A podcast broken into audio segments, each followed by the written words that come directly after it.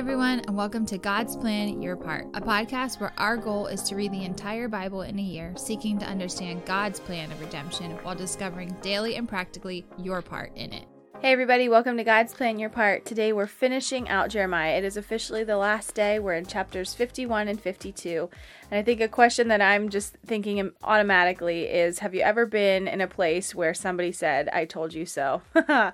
um, we are looking at this final, uh, like, desolation that is the people of Israel that are being finally taken away. It is actually happening. Um, and Babylon is to be f- coming out on top. Uh, we have some moments of I told you so with Zedekiah. Um, in chapter 52, there are moments where we actually see word for word things happening that Jeremiah um, had prophesied about. Unfortunately, these I told you so's are like super disheartening because they just had to listen, but they didn't. Um, so those that was something that initially stuck out to me in this chapter in these chapters. Basically, you already said this, but we see everything happen mm-hmm. that was mm-hmm. supposed to happen. We've already read about the fall of Jerusalem uh, in Second Chronicles 36 and also at the end of Second Kings. So we've hit this story several times, and all of the texts like corroborate each other. Um, so we see that Zedekiah rebels against Babylon, and Zedekiah and his court and his officials and his leaders they're basically carried to Riblah and put to death. Mm-hmm. And then we also see um, that you know Babylon is growing in its strength. It's interesting the the differences between chapter 50 and then chapter 51 because chapter 50 is all about the fall of Babylon. Mm-hmm. That Babylon is going to be utterly destroyed. And Jeremiah apparently wrote all this down and sent it with a messenger to Babylon, and the guy read the message in Babylon. It's actually very similar to what he did with Baruch with the people yep. of Israel. So it's kind of a scary mission. Uh, and then apparently, after he reads the book, he just ties a stone to it and throws it into the Euphrates. um, so Jeremiah like seems to be Mary moment. he seems to be a fan of theatrical uh-huh. things. Um, but we we do like there's there is no Babylon anymore. Babylon like was destroyed um, and taken over by the Medes and the Persians. You can read about that in Daniel. Daniel is observing this firsthand, uh, seeing this kind of tumultuous period in world history where these leaders are just flipping over and over and over again. Mm-hmm. Um, but we see that Babylon is going to be destroyed. We see that Jerusalem is destroyed.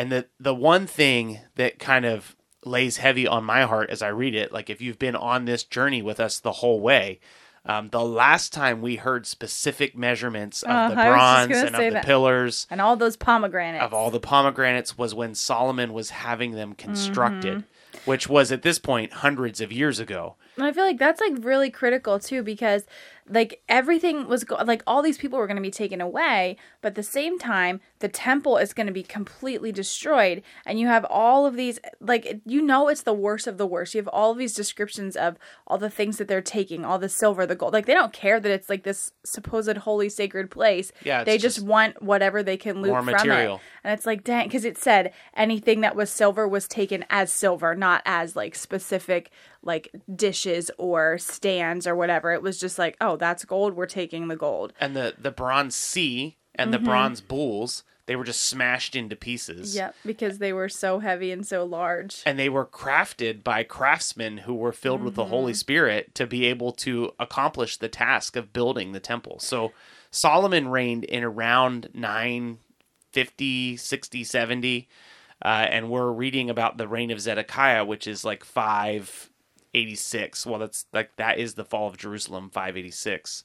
So we're talking like 400 ish years um, between the construction of the temple and the destruction of the temple, and it's kind of you know it's kind of sad. And yeah, I, because like I in my mind I think of like that slow like you know there's certain things in my own life where it feels like there's like this slow decay of time and things that are just kind of like ruined over the ages. And this is one of those instances where it's just it's so sad. Something that used to mean something so important. But god is at the same time he doesn't he's not holding back. He's just like yep go ahead take it over. Because it wasn't doing like they weren't doing with it what they were supposed to anyway.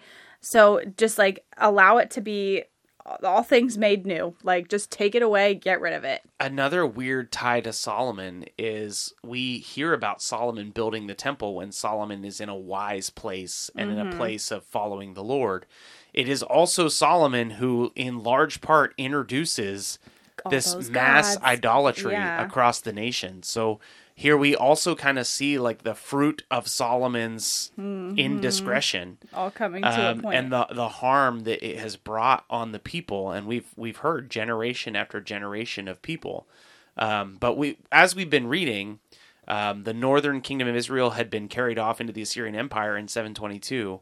Uh, now Judah has been kind of the remnant, kind of the the last people that Yeah. was left, and now Judah is being carried off. Well, that's interesting that you're saying that because in the end of, well, I guess middle to end of chapter uh, 52, there's like some smaller numbers, numbers that I would not have expected. Much smaller but numbers. what you have to remember is what you just said is that this has not been like a, a one like one foul swoop everybody coming all together at one time into babylon they've been taken by like chunk after chunk after chunk and this is like you said that last remaining piece And don't forget that it's been a very war torn era.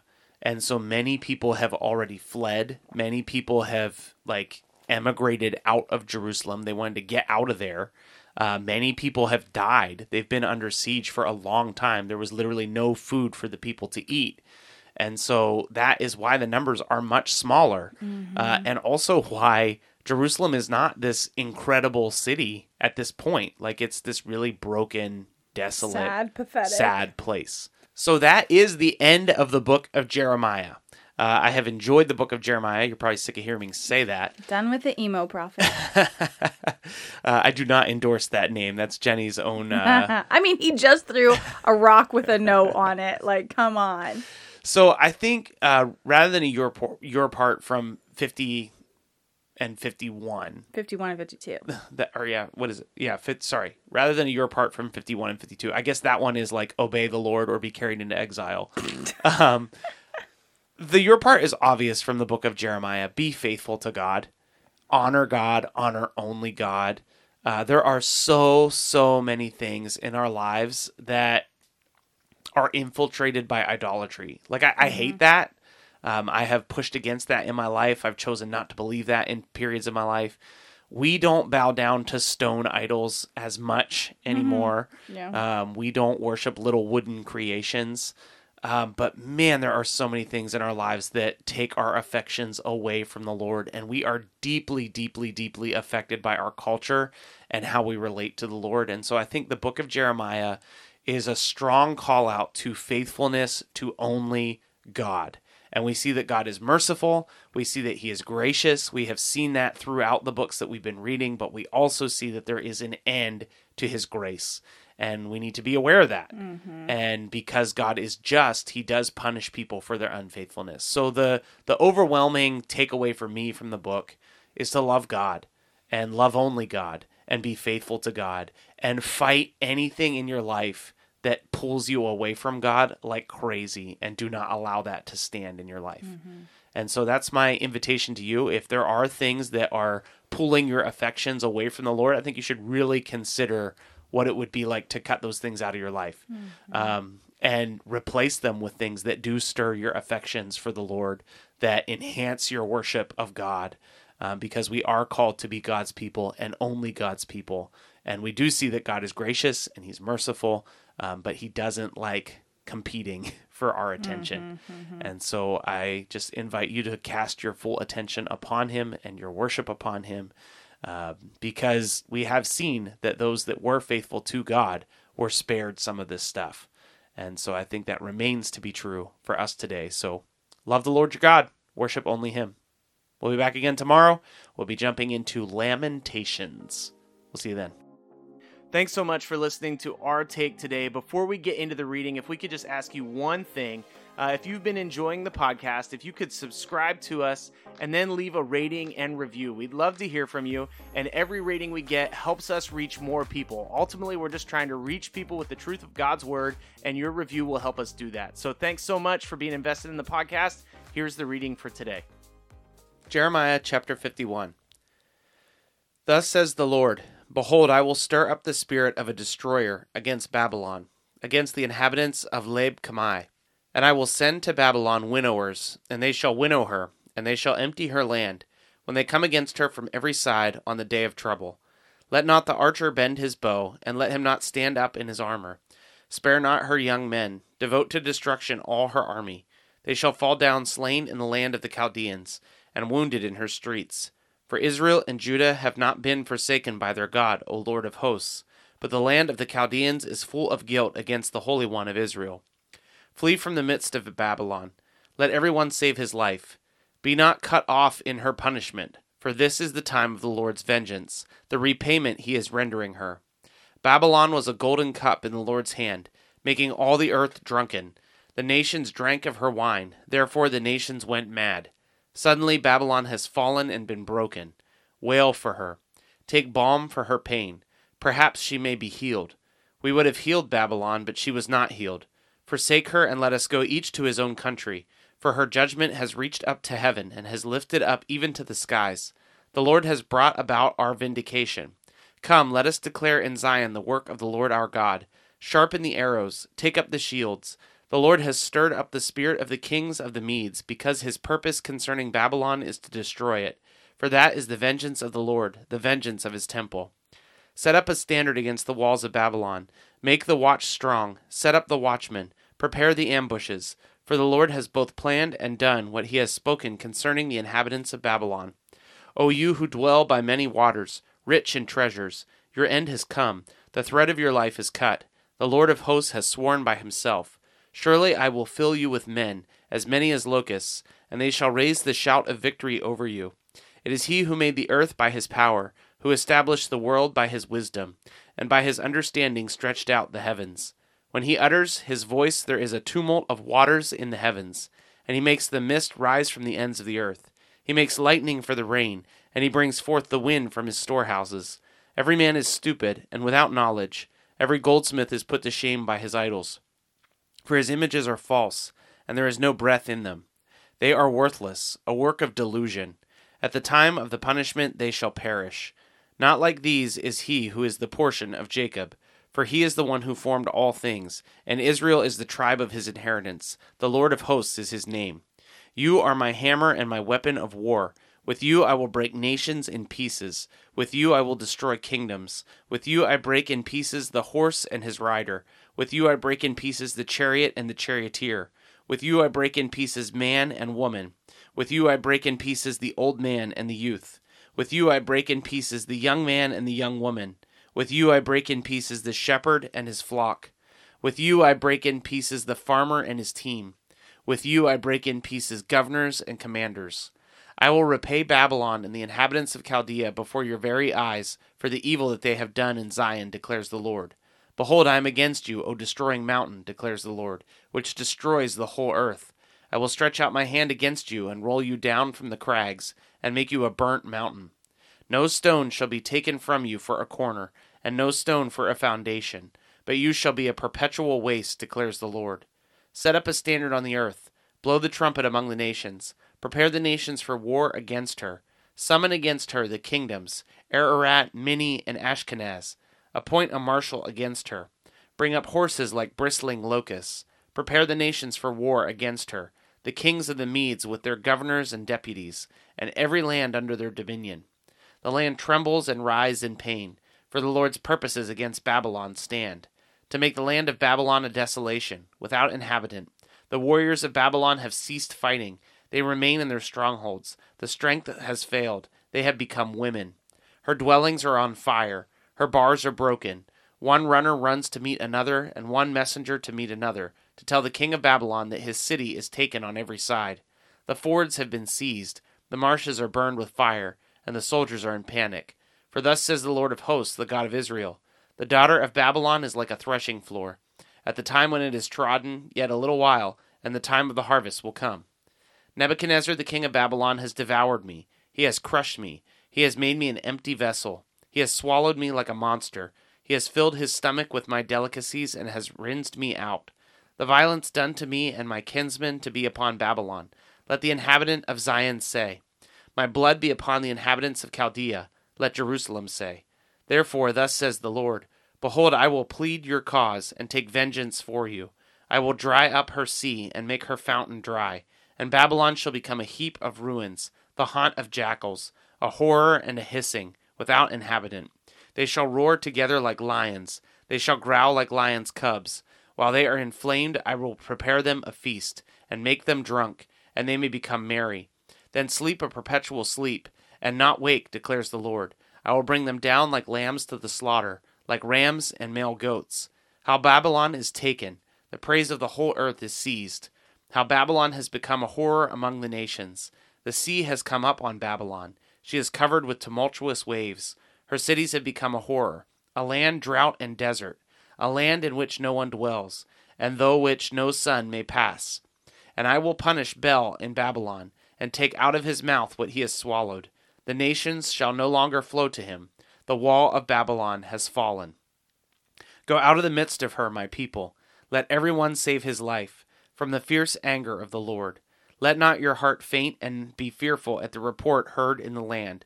When a report comes in one year, and afterward a report in another year, and violence is in the land, and ruler is against ruler. Therefore, behold, the days are coming when I will punish the images of Babylon. Her whole land shall be put to shame, and all her slain shall fall in the midst of her.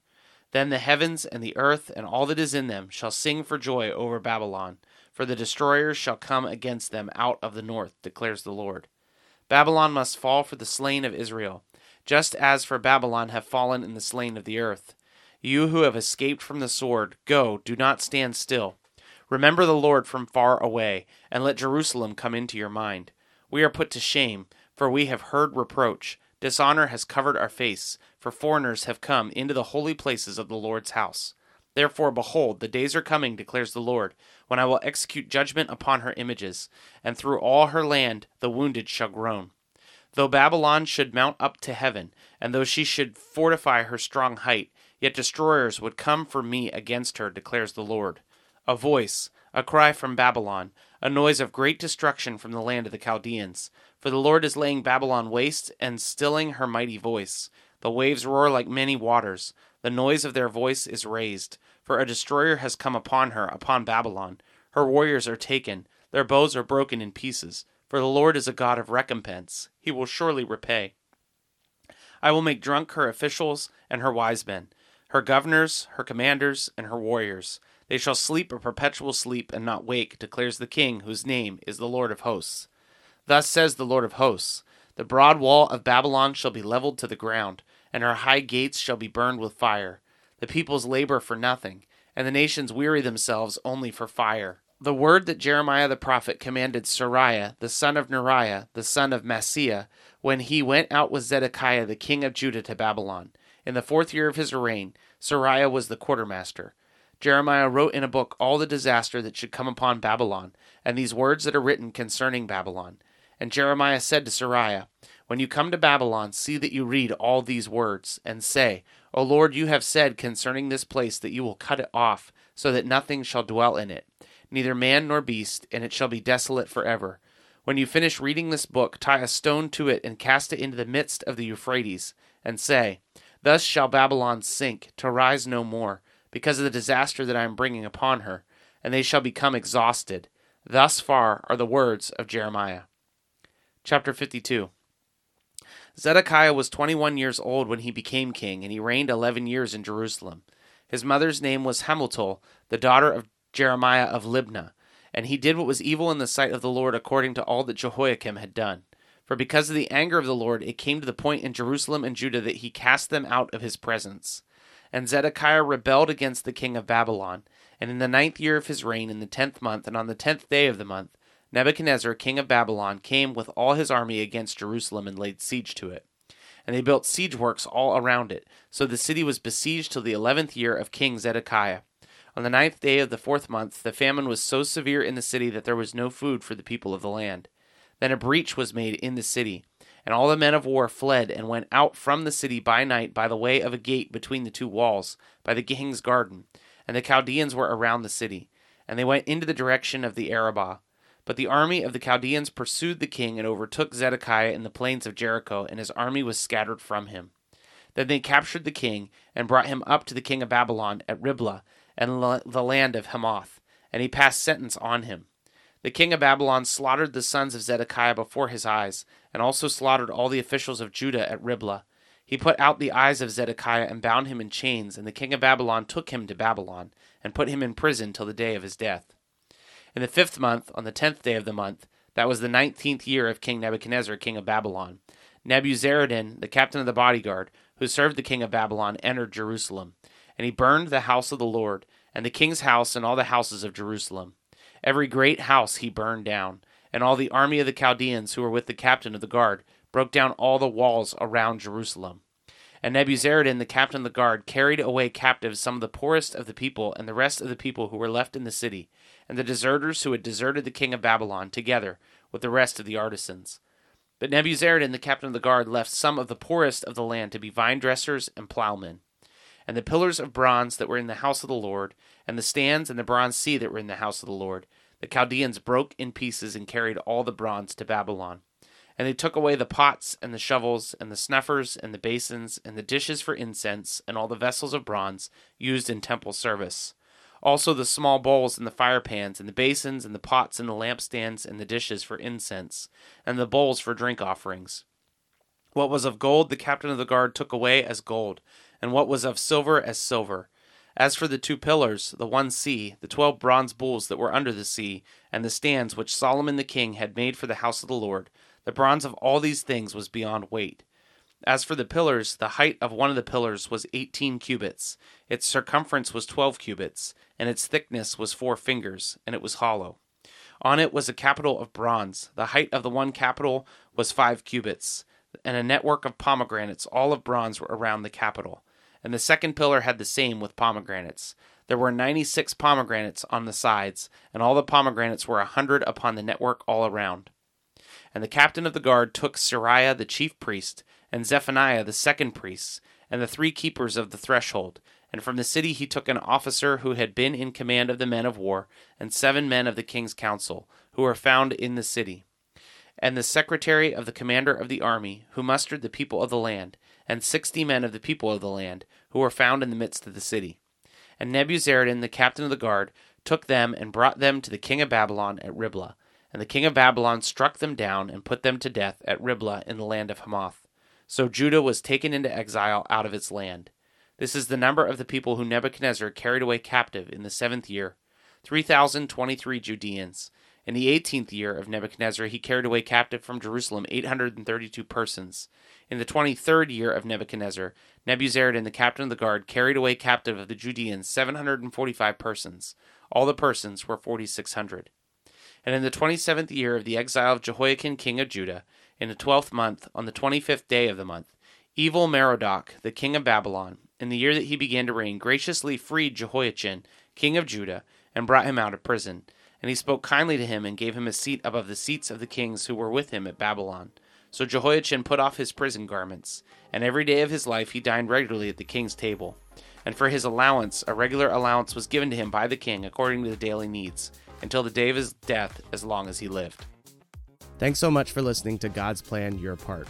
If anything stuck out to you, if you have any questions, or if you'd like to receive a Bible, you can email us at godsplanyourpart at gmail.com. Also, if you're enjoying the podcast, please consider supporting us through the link in our description. We love that you're on this journey with us, and we hope you have a great day. See you tomorrow.